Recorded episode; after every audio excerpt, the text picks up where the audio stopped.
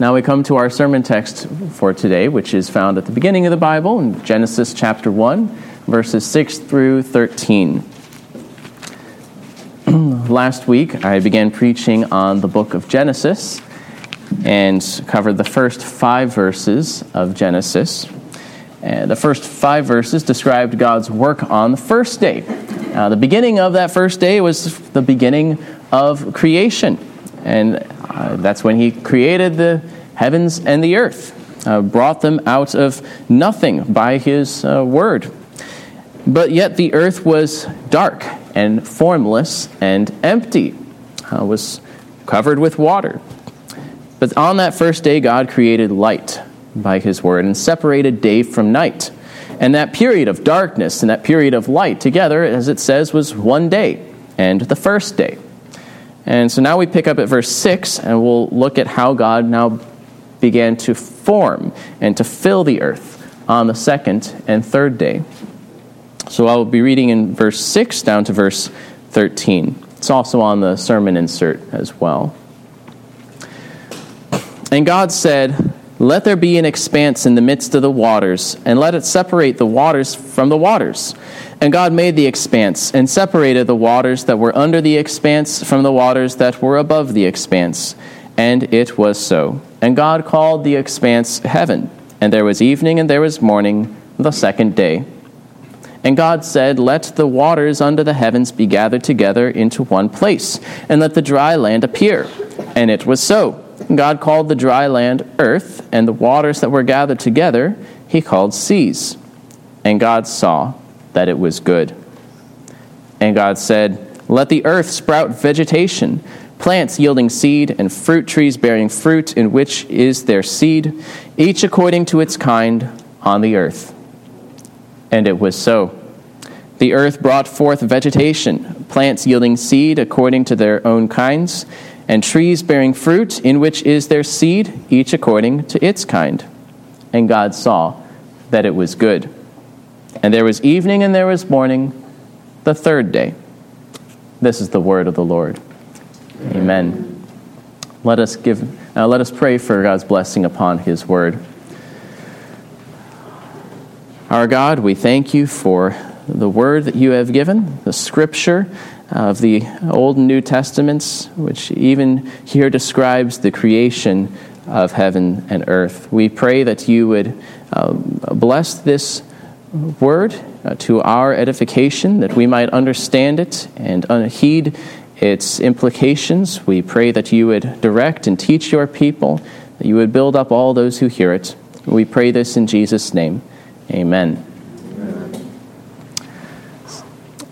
In short, on the second and third day, what did God do? He separated uh, the waters from each other, water from water, and then he uh, separated the waters from the land, and then he crea- and thereby creating dry ground, and then he filled that dry ground with vegetation. I want to begin by speaking of the work that Jesus, that God, the triune God, Father, Son, and Holy Spirit, did on the second and third day of creation, and then to make four points of application uh, concerning the work that he did on the second day and on the third day. Like I said, at the end of the first day, the earth uh, was still unfinished, it was still uninhabitable. Uh, you would not have been able to last there. It was uh, covered by water, it was formless and empty. Uh, but God uh, would do a work to fix that. On the second day, he separated the waters, creating an expanse uh, that would separate them. And so there would be waters on the earth, and there would be waters uh, above in the heavens, uh, what we know as the clouds. Uh, even in older times, before they had all the science figured out, they knew water came from the sky. there was water up there in the clouds, and it would come down and as rain. There's waters on the earth and waters above. And now there is an expanse created. Uh, we might call the, the atmosphere, but the expanse is uh, more than that. It's, it's simply the sky, the visible heavens, what you see when you look up. Uh, it refers to the Earth's atmosphere, primary sense here, but on the fourth day, we'll also see it refers to outer space because the sun and the moon and the stars are put in the expanse as well. So God creates the visible heavens, He puts waters up there in them with uh, expanse between them and the earth, um, and uh, finishes that work on the second day. Uh, I mentioned that the invisible heavens, the dwellings of uh, where God manifests His glory and the angels, was probably created on the first day in that initial act of creation. But if I'm wrong, I think the next best candidate is here on the second day, where the visible heavens were created as well. Again, we're not given as much details about that, other than that God created that as well as part of His uh, work in this week. Notice on the second day, it doesn't say that it was good. Does that mean it was bad? It doesn't say, it, and it, God saw that it was good. No, it doesn't mean it was bad, but it does mean his work was not yet finished. He wasn't done with the waters yet. At least that's how I take it, because on the next day, on the third day, he's going to do something else with the waters. Not only separate the waters from the waters, but he's going to separate and gather together the waters in one place so that dry land appears. And then God says that it is good, or saw, sees that it is good. On the third day, he gathers together the waters under the heavens, so you know the ones that are not in the sky, the ones on the earth, gathers them together and makes dry land appear. From the way this is described in uh, Psalm 104, it's likely to think of the fact that the ground perhaps also raised up as the waters came down. But in any sense, uh, the waters were gathered together into distinct bodies of water now uh, the oceans, the lakes, the rivers, the springs, and now dry land was made to appear. It was a tremendous work. Think about, oh, if, if you were there uh, seeing this happen, the power that would have been displayed in bringing up the continents out of the ocean. They might not have been looking the same way they do today, but that was a tremendous uh, work. Uh, certainly, most of what geologists study, you know, we can talk about how uh, can be attributed to the global flood. That there was a great work uh, later in Genesis, but uh, especially in layers without fossils, we might remember that there was something dramatic that happened earlier too, um, in the creation of dry land. But, and God saw that it was good. The waters had been put in their proper place uh, they were no longer a, a tomb for us, covering everything, but now they were even for our good, for the good of living things, sustaining life, coming from the sky and the clouds, uh, being the lakes and rivers and seas. They were made now for the good of living things that were going to be created. Also, on the third day, what else did he do? He didn't only make the dry ground, which still was barren and uh, waste. But on the third day, God commanded the, that the earth produce, that the earth sprout vegetation, uh, both plants and trees, you know, the smaller plants as well as the great and majestic trees. These things that would produce seed and reproduce according to their kinds. They were meant to be a, a permanent fixture, something to last beyond this creation day. And so it happened. Again, imagine being there and watching this the plants and springs sprouting up uh, over the land, coming out of nowhere, growing up quickly in that day, bursting forth by the power of God's word in variety according to their kinds uh, was a majestic work. The barren earth was adorned with glory. Not even Solomon's uh, temple or Solomon's court was adorned like the earth was on that day. And the barren earth was made fruitful, uh, reproducing, and God saw that it was good.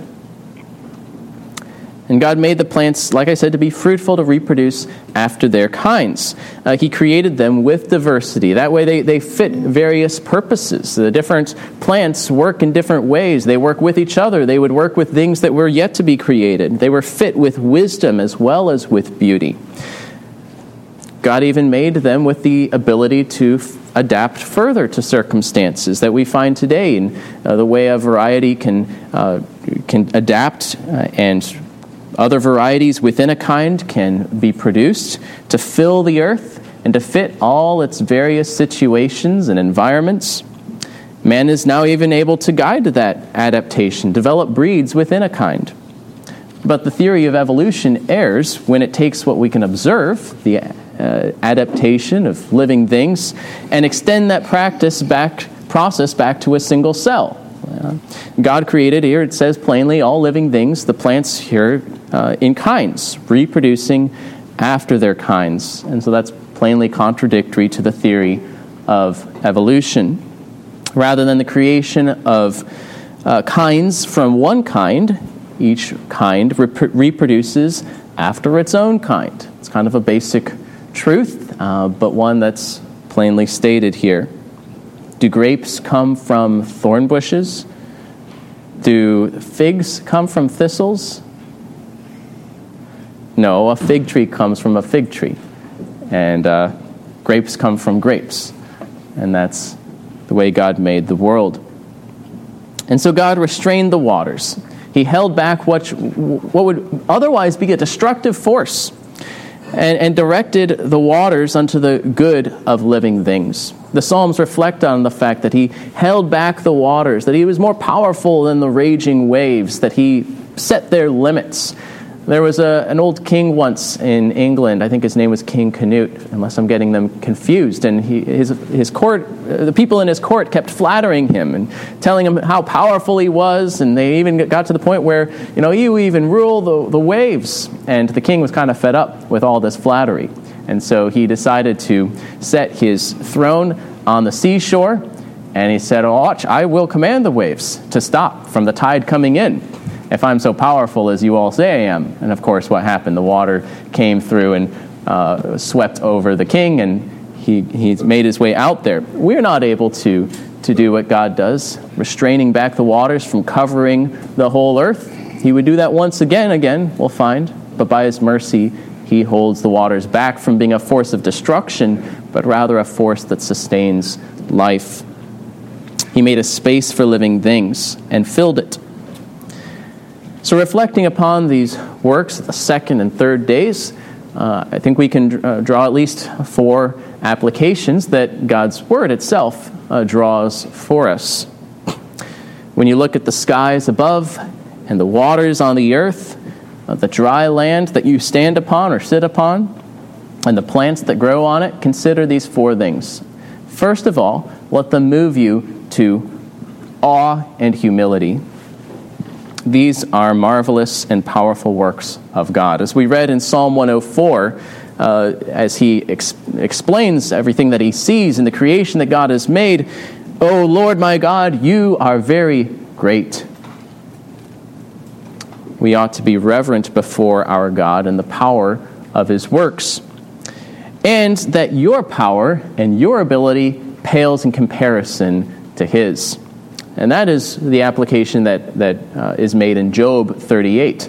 Uh, that God Himself speaks to Job. Were you there when I set the earth's foundations? Were you there when I uh, gathered the waters together? This is what He says Were you there when I laid the foundation of the earth? Or who shut in the sea with doors when it burst out from the womb? When I made clouds its garment, and thick darkness its swaddling band, and prescribed limits for it, and set bars and doors, and said, Thus far shall you come, and no farther, and here shall your proud waves be stayed. Uh, can you lift up your voice to the clouds that a flood of waters may cover you? Can you?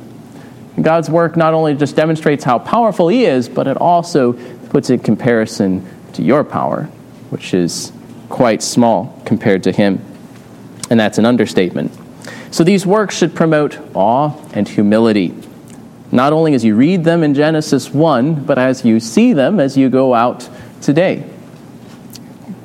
God made uh, these plants to propagate by His word, to be a lasting provision and adornment. This fertility of the soil comes by His generosity and by his power. It is not filled with plant life on its own. Nor does this come from any other God. It comes from the one true God alone. Israel uh, of old was tempted to trust other gods for good crops. That was what a lot of pagan worship often centered around. And it would be an immediate application for Israel as it read this text. Don't worship Baal to get good crops. Don't uh, sacrifice your children to get good crops. They and other peoples had done this because they were desperate for good crops. Without the food from the earth, people die. We sometimes forget that in our uh, abundance. But here it is made plain that the God of Israel is the creator of all. He is the only true God. He gives generously to all, and He is sufficient for His people. In the modern West, we'll probably have a slightly different temptation. probably more tempted to either trust in man or simply to overlook your dependence on anyone, your dependence upon the blessing of God. But man did not give the earth its fertility. You can add a little fertilizer, but uh, you're not the one that started this process. Man did not create the plants he depends on. You need the seed before you get a plant, and that seed came from another plant, and that seed came from another plant before you. Even today, all man's efforts are vain without God's work holding together the order he has made, making that seed sprout, giving it fruit. While you ought to work, you ought to take dominion. Never let this bring you to pride or self sufficiency. Again, God's work is meant to brought you, bring you to awe and humility. God gives the increase, not only spiritually, as uh, Paul and Barnabas said, uh, he, I planted, uh, Apollos watered, God gave the increase, but it works physically too, that God gives the increase to the harvest. So be pious before your Maker. Be humble and reverent before the one who did what no man can do, and he did it for your good. So the first point is to be humble before your Maker, the one who made the dry land and the plants and the waters. The second point is that of uh, a witness in apologetics, both a witness to you that we might uh, have all more reason to believe in Jesus Christ, but also in our witness to the world, to use this as an apologetic uh, as Paul did in Acts 14. That's why we read Acts 14 earlier. Uh, his his uh, argument as he's talking to these pagans, first of all, to distinguish the true God from the vain things, and the true God is marked by being the creator of all things. Uh, and that even though he hadn't converted them yet, God had not left them without witness. And what was the witness that he had given before the witnesses of the apostles showed up? It was the witness of rain and good things from the earth, filling your hearts with gladness. That's an apologetic argument right there, a witness to God's power and a witness to God's goodness. He did you good, and you haven't recognized it yet. The rain, the dry land, the reproducing vegetation, they are a witness to convict you and to bring you to repentance and to seek his way of salvation that this is a good God.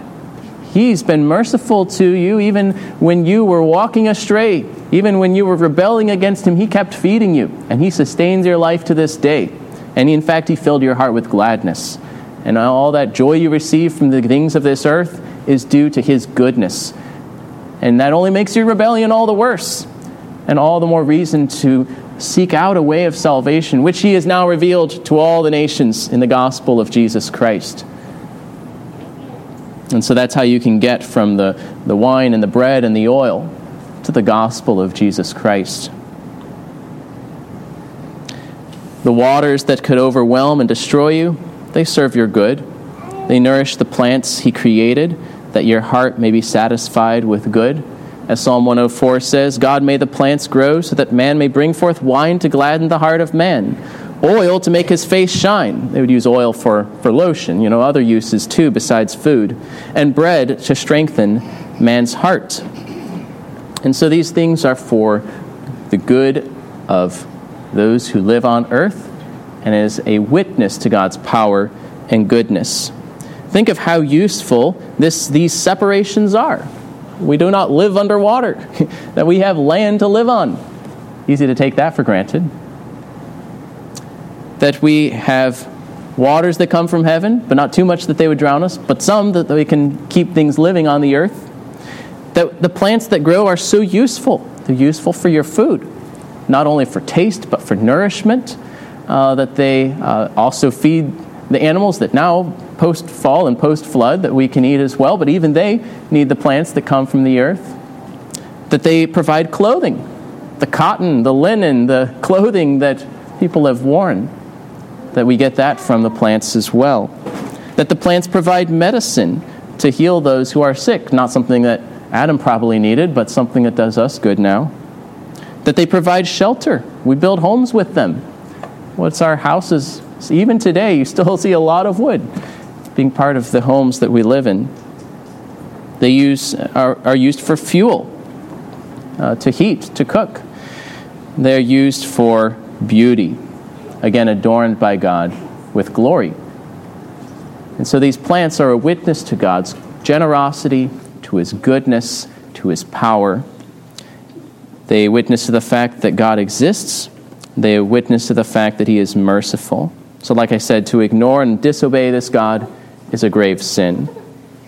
Cast yourself, all the people of the earth, upon the mercy of this God, seeking out the way of salvation he has provided in his gospel.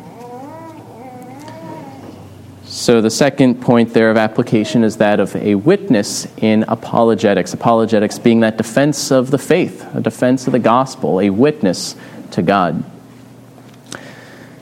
The third point um, is that these things should move you to trust in and contentment, uh, a, a trust with contentment in our God. Consider this Israel would have likely made the connection between the work on these days to something that they themselves experienced dry land, dry ground, waters being gathered together. Does that remind you of anything, maybe in Exodus? Israel would have made the connection that God, the God who gathered the waters and created the dry land on the third day, is the same God who split the Red Sea, who gathered its waters together who made dry land appear for Israel, and then swept those waves upon the army of Pharaoh as they pursued them. The Creator is trustworthy, and He is able to save even today. Jesus, as well, in, in Matthew 6, uh, pointed to God's work of creation as He comforted His disciples and exhorted them to turn from the love of money, to turn from anxiety about food and clothing. What did he point to? He said, Consider the lilies of the field, how they grow. They neither toil nor spin. Yet I tell you, even Solomon in all his glory was not arrayed like one of these. But if God so clothes the grass of the field, which today is alive and tomorrow is thrown into the oven, will he not much more clothe you, O you of little faith? His work in adorning his creation uh, is an argument to support your faith in him, that he will care for you, that he is able and willing, how much more than the lilies of the field. In the lilies of the field, the flowers of the garden, the trees of the forest, behold the care and provision of your heavenly Father that he has bestowed on them. How much more do you have reason that he will care for you to trust? And if for the things of this life you can trust him, how much more for the things of the next, which he has promised. So don't be anxious about these things. Look to how he cares for his creation and has brought it into existence, and trust the Lord. So look for the care that he has uh, given all around you, not only as a witness to unbelievers, but a support for believers to trust in their Heavenly Father. The fourth point that I would uh, come to in applying these works of God is that of compassion. That in them we see God's compassion and therefore ought to imitate it in showing compassion as well. It's true, as you've been thinking perhaps about how creation serves our good, that at times this order is broken up that the abundance his, he created is sometimes interrupted by drought, by storms, by floods, uh, by death. The earth today is not exactly the way He created it on the th- second and third day. But consider how much of His original order still stands despite man's sin. That is the amazing thing. It stands because He is merciful. As Psalm 33 says, the earth is full of the steadfast love of the Lord, or the, the faithful mercies of Him. Disasters, uh, natural disasters, they remind us of the curse upon our sin. But the goodness of the world reminds us of the compassion of our God, reminds us that He is generous, that He is long suffering toward those who are evil. Mankind deserved to lose all of God's good gifts, yet God shows patience and kindness. Again, as Jesus said on the sermon in the Sermon on the Mount, speaking of his Father, he says he makes his sun rise on the evil and on the good, and sends rain on the just and on the unjust. And what was his application of this work of God? Love your enemies and give without expecting anything in return. That's what your Father does. So be sons, true children of your Father. Be merciful, even as your Father is merciful. Do you see how He has richly provided, even for the ungrateful and for the evil, as well as for the good, in this creation that He has made? Imitate your Father. Be compassionate and generous. As God has compassion on all in general, the good and the bad, despite their ability to add anything to Him, He doesn't need even those who are good. So you also ought to show compassion to others, uh, especially the vulnerable, especially those in need. Love your enemies. Pray for those who persecute you. Do good to those who are unable to pay you back. Even as God loves the flowers and adorns them, and much more for people. Therefore, you should also appreciate and care for the birds and the flowers, and how much more for those made in the image of God. So, on that note, let us give thanks to God for the recent overturning of Roe v. Wade. Uh, let us give thanks to God for the prohibition of abortion in Missouri and a number of other states. Give thanks for the ability now in other states to pass laws protecting the unborn to going forward, continue to show compassion and uh, to value the life of the vulnerable, such as the unborn. Uh, contribute in the work of supporting mothers in this valuable work. And give the world a good example by the way you treat your children and the way you treat your grandchildren. As God is a good and generous Heavenly Father, so show similar care and compassion towards your children. So see the compassion of God, your Heavenly Father, in the world that is around you, and imitate His ways in showing compassion and generosity as well. So when you look at the skies above, and the waters on the earth, and the dry land, and the plants that grow on it, consider how these creations should move you to awe and humility before your Maker. Consider how they are witnesses to all the world of God's power and goodness, calling all, all to repent and seek Him. Consider how they should move you as His child to treat Him, to trust Him uh, with contentment. And consider how they should move you to imitate His generosity and compassion. He is God, and you are not. Whenever you're in doubt, look around, and that will help you remember that He is God. You didn't make that, he did. To him be the glory and dominion, now and forever. Amen. Amen. Let's pray. Dear God, we thank you for your uh, amazing and uh, marvelous works that surround us every day the clouds, the rain, the waters on the earth, the vegetation, the plants, the trees which are uh, glorious in their diversity and the wisdom in which you have made them, and the good that we derive from them every day.